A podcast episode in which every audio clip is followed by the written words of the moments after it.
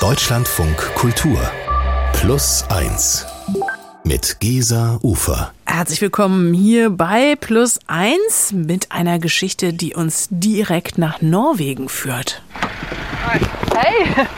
Hey, hey. Väder. Ja, verkligen. Ja, welcome to my dirty car. En sån eh, arbetsbil. Ja, die Dame, die hier in das äh, dreckige Auto gebeten wird, das ist offenbar Christine. Christine Westerhaus ist nämlich heute bei mir hier zugeschaltet. Schönen guten Tag.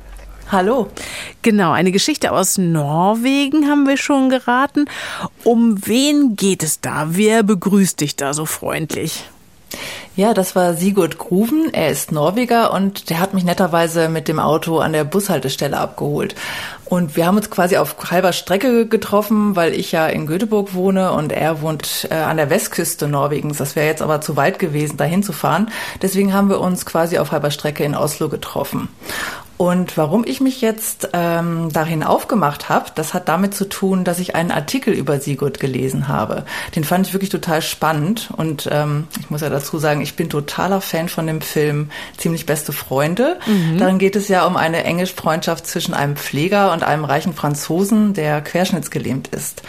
Und im Film findet dieser Mann eben seinen Lebensmut wieder. Und naja, irgendwie hat mich Sigurds Geschichte daran so ein bisschen erinnert und da wollte ich einfach mehr wissen. Bin sehr gespannt. Leg mal los. genau. Also im Jahr 2015 ist Sigurd Mitte 30 und da hat er schon eine große Familie. Also mit 22 war er schon Vater einer Tochter.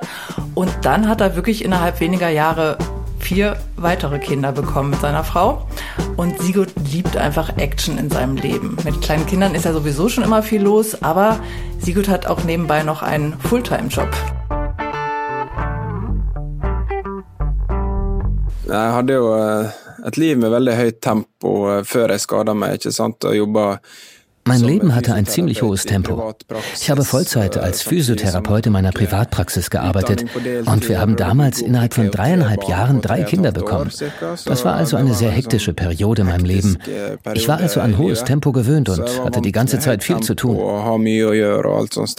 Also er kümmert sich um die Familie, um seine Praxis, seine Angestellten, aber in seiner Freizeit ist er auch wirklich ständig beschäftigt und immer draußen unterwegs in der Natur, Fahrradfahren, Wandern, Bergsteigen. Ja, wir waren veldig aktiv Familie, so wir waren eine sehr aktive Familie, immer auf Tour, in den Ferien und auch am Wochenende. Und unter der Woche bin ich oft Fahrrad gefahren. Also bei mir stand das Fahrradfahren im Fokus. Aber am Wochenende haben wir mit den Kindern Ausflüge gemacht. Bergtouren, Camping und sowas. Das war für uns gut. Mentales Detox sozusagen. Ja, lustig, dass er so in der Vergangenheitsform spricht, weil ich, ich habe da jetzt vor meinem inneren Auge so einen ganz vitalen, jungen Kerl. Also ich kann mir den äh, Sigurd gar nicht so recht vorstellen. Ähm, der ist jetzt wie alt? Genau zehn Jahre älter, also Mitte 40 ungefähr, oder? Ja, genau, 44 ist er. Ich finde schon, dass er sehr sportlich aussieht, durchtrainiert, aber jetzt auch nicht verbissen. Also er ist total sympathisch, offen, lacht sehr viel, lacht auch über sich selbst. Und Fahrradfahren, das ist wirklich Sigurds große Leidenschaft. Und er lebt ja mit seiner Familie in Ålesund. Das liegt am Geiranger Fjord. Und wer das kennt, der weiß, das ist wirklich traumhaft schön dort. Also da kann man wirklich tolle Touren machen. Und Sigurd ist auch wirklich ständig on the road. Das macht ihm super viel Spaß.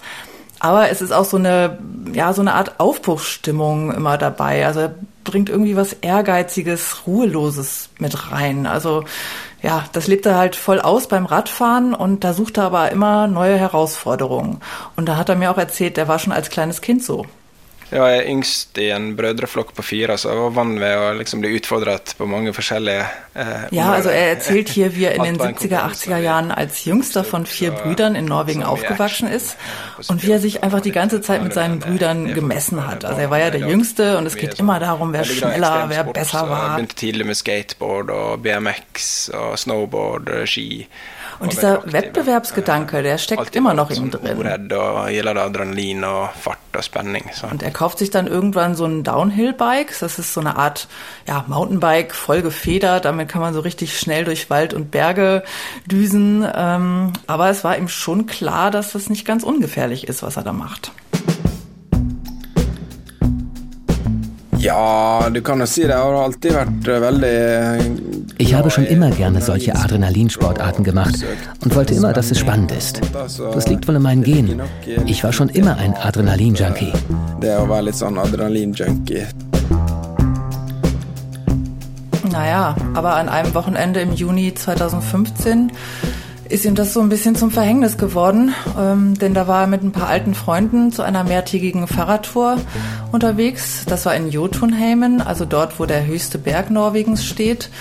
Und sie sind dann mehrere Tage unterwegs, fahren wirklich den ganzen Tag Fahrrad, powern sich so richtig aus. Und am dritten Tag nimmt sich die Gruppe dann einen Guide und der ist dann immer vorne weggefahren. Und ja, Sigurd wollte sich dann wohl so ein bisschen selber beweisen, dass er mit dem mithalten kann.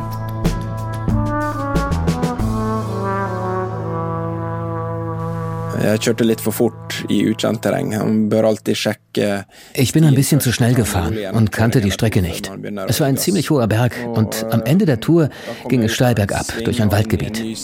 Ich versuchte mit dem Fahrer vor mir Kontakt zu halten, der das Gebiet kannte. Aber der Weg war ziemlich eng und kurvig. Wir kamen dann zu einer Stelle, wo zwei Kurven eng aufeinander folgten. Ich verlor die Kontrolle über mein Fahrrad und dann kam direkt eine Stelle mit zwei Bäumen. Und dann bin ich mit dem Kopf vorneweg in einen der Bäume gerammt.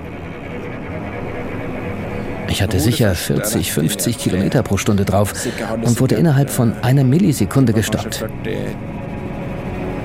Bäume sind sehr stark und diesen Kampf habe ich leider verloren. eh. Eh, Trær er ganske sterke, så den eh, kampen tapte jeg dessverre. Naja, und das war dann eine Millisekunde, die wirklich sein ganzes Leben verändert hat. Durch den harten Aufprall wurde sein Nacken gestaucht und das Rückenmark verletzt. Und dann war er von einem Moment auf den nächsten von der Brust abwärts komplett gelähmt. Ja, und die Zeit im Krankenhaus, die war wohl noch relativ einfach. Seine Kinder konnten die ganze Zeit bei ihm sein. Es war ja Sommer, die Kinder hatten Ferien. Und dann konnten sie sich auch so ein bisschen an den neuen Alltag gewöhnen, konnten auch mal zusammen kochen. Aber irgendwann war die Schonzeit dann vorbei. Und das war für Sigurd so ein richtig heftiger Einbruch. Og det var eh, ja, ganske An dem Tag, als sie dann wieder fahren mussten, war es schwer für mich. Da hatte ich das erste Mal einen ordentlichen Zusammenbruch. Ich habe mehrere Stunden lang geweint und mich selbst sehr bedauert.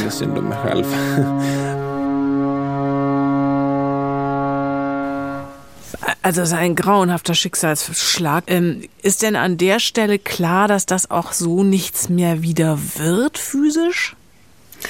Ja, also ähm, es gibt wohl ein bisschen Hoffnung. Ähm, also bei manchen kommt die Bewegungsfähigkeit wieder zurück, aber bei ihm war das eben nicht der Fall. Und das war ihm auch ziemlich schnell klar, weil er ist ja Physiotherapeut und er hat in seiner Ausbildung auch gelernt, wo die Nerven verlaufen und so weiter. Also das war ihm dann schon klar, dass das nicht wieder zurückkommen wird. Wie müssen wir uns das vorstellen? Wie kommt ein Mensch, der sich so sehr über Bewegung, über das Aktivsein definiert hat, mit so einem Schicksalsschlag zurecht? Ja, das ist sehr schwierig. Es war auch für ihn extrem schwierig. Äh, Du hast es erwähnt, er ist ja total aktiv. Dann konnte er nicht mehr Fahrrad fahren, keinen anderen Sport mehr machen, konnte auch nicht mehr in seinem Beruf als Physiotherapeut arbeiten. Das hat er zwar eine Weile lang versucht in seiner eigenen Praxis, aber das hat ihn einfach zu viel Kraft gekostet. Denn man muss sich das so vorstellen, du kannst ja dann ab der Brust auch deine Muskeln gar nicht mehr bewegen. Also auch die Bauchmuskeln sozusagen, die Kernmuskulatur kannst du nicht mehr aktiv bewegen. Und jetzt Patienten einfach nur mit der Kraft der Hände zu behandeln, das hat er einfach auf Dauer nicht mehr geschafft. Er war ja auch Familienvater und musste sich um tausend Sachen kümmern. Ja, und dann musste er sich natürlich auch an den neuen Alltag gewöhnen nach dieser langen Zeit im Krankenhaus. Nach Hause zu kommen war eine ziemlich brutale Konfrontation mit der Wirklichkeit. Denn im Krankenhaus lebt man wie in einer Blase. Alles wird einem hingestellt und einfach gemacht. Ja, und er sagt auch Dinge, für die er früher zehn Minuten gebraucht hat, die dauerten jetzt ewig. Also zum Beispiel morgens aus dem Bett äh, kommen und sich fertig zu machen, das dauert jetzt zwei Stunden. Aber diese ganzen Einschränkungen, das war noch gar nicht mal das Schlimmste, wie er sagt. Du tapper jo kontroll over en masse naturlige funksjoner. At eh, man Man verliert auch die Kontrolle über viele andere natürliche Funktionen. Man bekommt zum Beispiel Probleme damit, normal auf die Toilette zu gehen. Ich muss einen Katheter benutzen, also sechs bis sieben Mal pro Tag einen 40 Zentimeter langen Katheter in meine Harnröhre einführen und kann auch Nummer zwei nicht so einfach machen. Den Darm zu entleeren dauert oftmals ein bis zwei Stunden. Ich habe auch meine Sexualfunktion verloren. Außerdem plagen mich Phantomschmerzen und unkontrollierbare Spasmen, also Muskelkontraktionen. Also, dass jemand im Rollstuhl sitzt, ist eigentlich nur die Spitze des Eisbergs, die man sieht. Wow, also da nicht den Mut zu verlieren. Ich meine, hm. einerseits eben diese unendliche Abhängigkeit von 0 auf 100, gerade für einen Menschen, der sonst so autark war, wie der Sigurd ja offenbar. Und dann, ja, bei diesen ganz essentiellen körperlichen Verrichtungen so sehr auf Hilfe angewiesen zu sein. Ich finde, dass er erstaunlich offen aber auch darüber spricht. Das ist ja im Grunde ein ganz gutes Zeichen und wahrscheinlich hat er dann auch durch diese Fähigkeit des Abgebenkönnens irgendwie doch auch zurechtfinden können in dieser Situation. Ja, auf jeden Fall. Also ich war da wirklich auch super beeindruckt, äh, wie offen er da über viele Dinge sprach. Und ähm, ich hätte natürlich auch ganz gerne mit seiner Frau selber gesprochen, äh, aber das war einfach zu weit bis nach Ollesund zu, zu reisen. Ähm, aber insgesamt habe ich ganz gut rausgehört, dass die Familie sich doch sehr zusammengerauft hat. Also die älteren Kinder, die haben dann viel mitgeholfen. Naja, und ich glaube, dass, ähm, dass das so eine Familie auch wirklich richtig gut zusammenschweißen kann. Also, wenn es gut läuft, ne? Aber schon klar, also Sigurd braucht seit seinem Unfall häufiger Hilfe, kann viele Dinge nicht mehr machen. Und naja, in so einer Beziehung ist ja auch Sex total wichtig. Und darüber hat Sigurd auch wirklich sehr offen gesprochen und meinte, na klar ist das ein Problem. Dass man inte länger es ist sehr schwierig, einen Samenerguss zu bekommen und Kinder zu zeugen. Ich habe ja schon fünf Kinder. Ich muss nicht noch weitere bekommen. Aber natürlich sind Sexualtrieb und Kinderwunsch grundlegende Bedürfnisse. Und klar bedauert man es, das nicht mehr erleben zu können. Man kann Sex haben, aber dafür muss man sich Wirkstoffe in den Penis spritzen, die eine Erektion bewirken. Viagra zum Beispiel. Aber es ist kompliziert. Und natürlich belastet das psychisch. Aber man kann es auch nicht ändern und muss eben andere Dinge finden sich auf die gegenseitige Liebe und Intimität fokussieren. Und so kann man trotzdem ein erfülltes Zusammenleben haben. So, kann man halt gut Zusammenleben uansett. Ja, das, das ist wirklich so eine Situation, über die wird ja auch im Grunde nie irgendwo mal gesprochen. Also gerade dieses Thema Sexualität bei Menschen mit starker körperlicher Einschränkung ich finde das hochinteressant, was er erzählt. Gleichzeitig, wie gesagt, von einer entwaffnenden Ehrlichkeit. Und da als Paar weiter so zu funktionieren, echt Hut ab. Ja, muss ich auch sagen. Aber natürlich, Sigurd macht sich auch wahnsinnige Vorwürfe, dass er das Ganze aufs Spiel gesetzt hat, äh, durch eben diesen gefährlichen Sport. Und er hatte ja auch wirklich zum Zeitpunkt des Unfalls schon fünf Kinder. Und das jüngste, das war damals drei Monate alt. Und ähm, ja, brauchte einfach noch ziemlich viel Hilfe und das blieb dann alles an seiner Frau hängen oder vieles an seiner Frau hängen. Eh, ich war selbstkritisch mit mir und auch sehr sauer auf mich in der ersten Zeit, dass ich so unverantwortlich war als Familienvater mit kleinen Kindern. Ich war 37, als es passierte und hätte das Risiko besser einschätzen müssen. Aber es war einfach dieser Ehrgeiz, der mich geritten hat, mit den anderen mithalten zu können, die vorne weggefahren sind. Aber es ist einfach auch nicht mehr zu ändern. Außerdem weiß man nie, es kann einfach passieren, wenn man über die Straße geht. Und viele Querschnittslähmungen passieren durch unglückliche Stürze, wie zum Beispiel die Treppe runterfallen. Das mag ja sein, aber ich kann ihn durchaus verstehen bei diesen Selbstvorwürfen und ich frage mich, ob nicht die Partnerin vielleicht ja aber doch auch mal, gerade in Zeiten, wo es dann möglicherweise nicht so rund läuft und so viel Arbeit an ihr hängen bleibt, auch diese Vorwürfe wenigstens denkt oder vielleicht sogar äußert.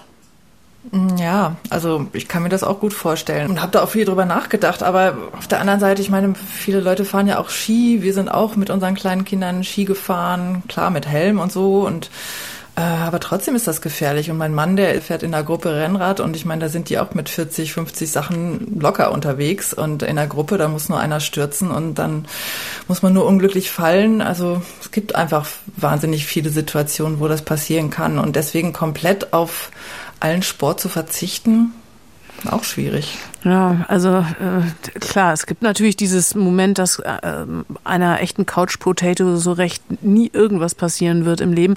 Hm, wenn wir jetzt nochmal auf Sigurd und Sigurds Situation gucken, Christine, ist der denn nie an diesem Punkt, dass er wirklich aufgeben will, dass er komplett verzweifelt? Also den Eindruck hatte ich überhaupt nicht. Der, also er steckt wirklich voller Lebensmut und ich hatte nicht den Eindruck, dass er so irgendwie deprimiert ist oder irgendwas. Im Gegenteil. Und ich fand das wirklich wahnsinnig imponierend und, und ja, und also solche Menschen, die solche Schicksalsschläge erleben und daran nicht verzweifeln und nicht rumjammern, sondern einfach immer nach vorne gucken. Also das finde ich wirklich beeindruckend und das macht Sigurd wirklich. Also da ist er sich irgendwie auch mental treu geblieben. Der will einfach, dass irgendwas immer besser wird.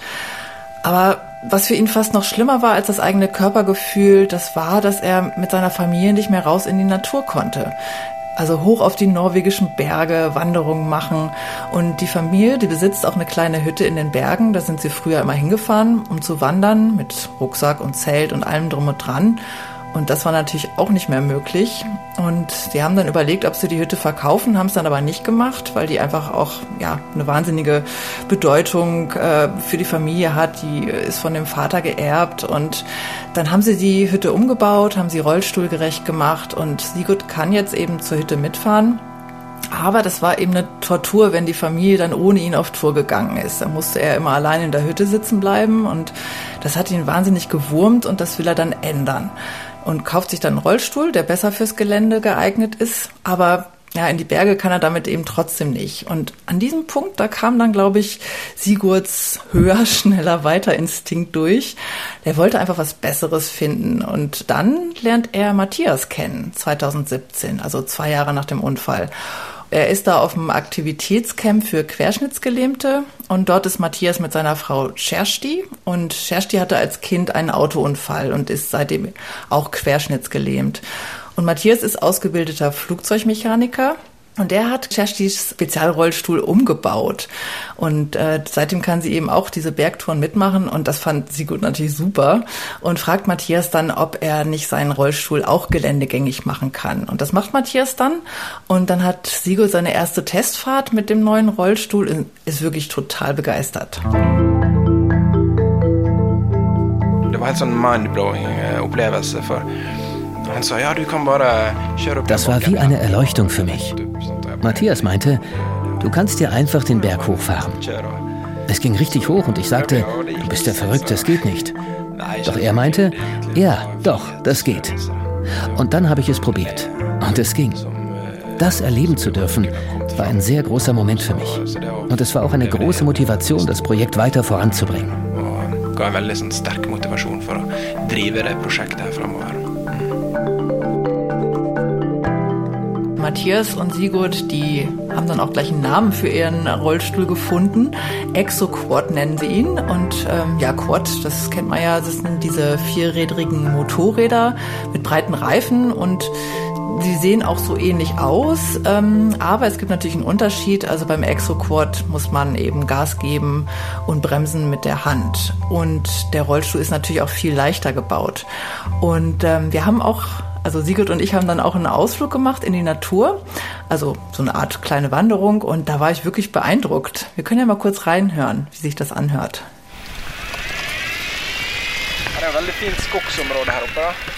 Okay. Der neue Rollstuhl von Sigurd, der Exo-Quad. Also ganz ehrlich, Christine, für mich hört sich das an äh, wie das nächste Gefährt für Gefahrensucher. Äh, wie muss ich mir das vorstellen? Nee, also so schnell ist er damit nicht unterwegs. Also ja, aber ich muss sagen, ich habe mir auch Videos angeguckt. Äh, also da geht's manchmal wirklich krasse Berge runter und da denke ich auch manchmal so, äh, ja, wenn jetzt die Bremse nicht funktioniert oder keine Ahnung, irgendwas passiert, das ist schon, ähm, ja, ist schon auch ähm, nicht ungefährlich, denke ich. Aber es ist wirklich auch erstaunlich, wie gut dieses Ding vorankommt. Also Sigurd ist da wirklich mühelos über Felsen und Baumwurzeln gefahren und es hat wirklich total geschifft an dem Tag, als ich da war. Und es waren überall Pfützen und Sigurd ist trotzdem total gut vorangekommen. Fast besser als ich, muss ich sagen. ich, kam, ich kam da wirklich kaum hinterher. Mhm. Also äh, war schon wirklich ähm, erstaunlich. Ja, Wahnsinn. Aber das heißt, er ist im Grunde wirklich in der freien Wildbahn so mobil wie ich und du? Naja, also es ist natürlich, es gibt natürlich schon Einschränkungen. Ne? Also der Exocord braucht ja erstmal Strom. Also du brauchst mhm. auf jeden Fall eine Batterie, die musst du mit haben, die reicht so für 50 Kilometer. Das musst du halt dann planen. Ne? Ähm, außerdem solltest du nicht alleine auf Wanderung gehen. Also zumindest jetzt nicht da, wo du womöglich tagelang niemanden triffst. Denn wenn du jetzt doch mal stecken bleibst, dann ähm, ja, kannst du dich eben auch nicht alleine befreien. Und enge Wege und Treppen kommt man natürlich auch nicht hoch. Aber insgesamt war ich wirklich beeindruckt und ähm, hatte auch den Eindruck, dass Sigurd richtig glücklich ist, wenn er da mit diesem Ding durch die Gegend düst. Also wirklich wie so ein kleiner Junge ist er da rumgekurvt im Wald und ich konnte regelrecht die Lebensgeister spüren, die da in ihm aufgestiegen sind. Toll, ja, glaube ich sofort, zumal er ja eben jetzt dann offenbar wieder auch gemeinsam mit seiner Frau, mit den Kindern äh, solche Touren unternehmen kann, ne? Ja, auf jeden Fall. Also und äh, er hat natürlich auch überlegt, dass das ja nicht nur für ihn toll wäre, sondern natürlich auch für andere Rollstuhlfahrende. Und ähm, dann hat er eben mit Matthias zusammen die Idee gehabt, ähm, das vielleicht einfach auch ja für andere möglich zu machen. Die tüfteln dann weiter an diesem Exocord. Vor allem Matthias hat natürlich getüftelt. Er ist ja der Mechaniker.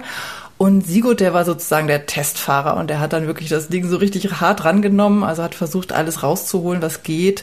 Sie haben dann noch einen stärkeren Motor eingebaut, haben Achsen verstärkt und als sie dann zufrieden waren, haben sie sich um äh, solche Start-up-Stipendien beworben ja, und haben dann tatsächlich ein ganz ordentliches Startkapital zusammenbekommen. Sie sind auch inzwischen zu sechst in ihrer Firma und wollen dann auch Erweiterungen machen für Menschen, die zum Beispiel auch ihre Finger nicht mehr bewegen können. Also das wäre dann so ein Joystick. Also da, da sind sie halt irgendwie gerade dabei, da irgendwelche Sachen rauszutüfteln. Das heißt, Sigurd hat seinen Job als Physiotherapeut komplett an den Nagel gehängt und arbeitet ja. jetzt nur noch in dieser Firma. Du hast eingangs erzählt, dass dich so sehr begeistert hat, dieser Film Ziemlich beste Freunde. Ist das jetzt wirklich so eine ähnliche, vergleichbare Geschichte, dass die Begegnung mit dem Matthias, dem Sigurd, seine Lebensgeister so wiedergeschenkt hat? ja, äh, also es ist jetzt vielleicht nicht, äh, dieser Pfleger ist jetzt nicht mit Matthias zu vergleichen, aber ähm, es ist auf jeden Fall so, dass dieses Projekt ihm wahnsinnig viel äh, an neuer Lebensenergie gebracht hat. Das sagt er auch. Also das hat wirklich, es bedeutet ihm total viel, zusammen natürlich auch mit seiner Familie. Ähm, das ist wirklich ein wichtiger Faktor. Jetzt, er hat eine Aufgabe, für die er wirklich jeden Tag aufstehen muss. Und ja, und auch dieses Gefühl, dass er wirklich anderen helfen kann, das ist, ist auch total wichtig. Jeg er heldig som meg. Ich lebe in Norwegen, wo es das beste Sozialsystem der Welt gibt. Ich bin nicht von Krieg oder Armut betroffen. Obwohl ich beeinträchtigt bin, gibt es viele Menschen, denen es tausendmal schlechter geht als mir. Deshalb bin ich froh, dass ich trotz meiner Verletzung ein gutes Leben habe. Alle de gode forutsetninger for å kunne skape et godt liv til tross for mine skader. Hm. Also ich finde, da ist auch wirklich eine gute Portion Demut dabei. Und er sagt auch immer, es hätte auch schlimmer kommen können. Also wäre jetzt die Verletzung ein Zentimeter weiter oben am Rückenmark gewesen, dann hätte er ja auch seine Finger nicht mehr bewegen können. Und das bedeutet natürlich, dass er sich auch nicht mehr um seine Körperhygiene hätte kümmern können. Er wäre auf Pflege angewiesen und das wäre wirklich total schlimm für ihn. Das ist für ihn wirklich wichtig, selbstständig zu sein und vor allem auch nicht bemitleidet werden, sondern als Person wahrgenommen zu werden. Ja, und er zieht auch wirklich total viel Zufriedenheit aus seiner neuen Aufgabe. Einfach anderen das Gleiche ermöglichen zu können, was er selbst erlebt hat. Und er hat mir auch von einer Frau erzählt, äh, mit der er neulich eine Probefahrt gemacht hat mit dem Exoquad. Und das war wohl wirklich so ein total schöner Herbsttag. Sie waren draußen in der Natur unterwegs, auf dem Berg. Und nach der Tour habe die Frau vor Freude geweint. Så frågade jag henne om, om hur det känns. Och henne att... Ich habe ihr angesehen, wie bewegt sie war. Sie meinte, das war der schönste Tag, den ich erlebt habe, seitdem ich im Rollstuhl sitze. Und dass sie dachte, dass das niemals wieder möglich sein würde. Und in solchen Momenten dabei zu sein, das fühlt sich sehr gut an. Och känns väldigt bra få kunna bidra till att det blir en möjlighet för andra. Sigurd Gruven, tolle Geschichte. Christine Westerhaus, ähm, wenn wir das jetzt so hören, dann ist es ja einfach sehr eindrucksvoll zu erleben, wie jemand trotz so eines Schicksalsschlags so zufrieden sein kann, offenbar, ja, wie du sagst, so demütig ist. Wie war für dich diese Begegnung? Was hat sie dich gelehrt? Ja, also ich habe wirklich viel drüber nachgedacht. Ähm, also ich habe es ja vorhin schon gesagt, ich bin wirklich immer beeindruckt von so Leuten, die dann nicht rumjammern. Und was ich aber auch denke, ist, man, man ärgert sich so oft über so viel Kleinscheiß, sage ich mal. Also wirklich über so, so Sachen, die so nebensächlich sind und regt sich da wahnsinnig drüber auf oder man ist irgendwie deprimiert wegen irgendwelcher Dinge. Und dann trifft man so einen Menschen, der so einen heftigen Schicksalsschlag erlebt hat und trotzdem äh, sieht er immer die positiven Dinge im Leben. Also das kann man wirklich von jemandem wie Sigurd lernen. Und was ich natürlich auch gelernt habe oder was das für einen Effekt hatte auf mich, ähm, war, dass ich jetzt wirklich immer mit meinem Helm Fahrrad fahre. Also wirklich einfach so, weil ich denke, wenn mir das passiert, oh Gott. Christine Westerhaus über die Begegnung mit und die Geschichte von Sigurd Gruven. Ganz, ganz herzlichen Dank dafür. Ja, gerne. Wenn Sie mögen, dann hören Sie unbedingt auch unsere zweite Podcast-Folge der Woche. Da habe ich nämlich zu Gast eine, ja, Liebe auf den ersten Blick meinerseits, die Schauspielerin und Musikerin Swantje Henke, die mit Kindern aus schwierigen Verhältnissen großartige theaterpädagogische Arbeit leistet. Auch sonst hat diese Frau einiges zu sagen. Hören Sie also unbedingt rein. Wir freuen uns sehr, wenn Sie uns abonnieren. Ansonsten machen Sie sich noch einen schönen Sonntag. Ich bin Gesa Ufer. Machen Sie es gut.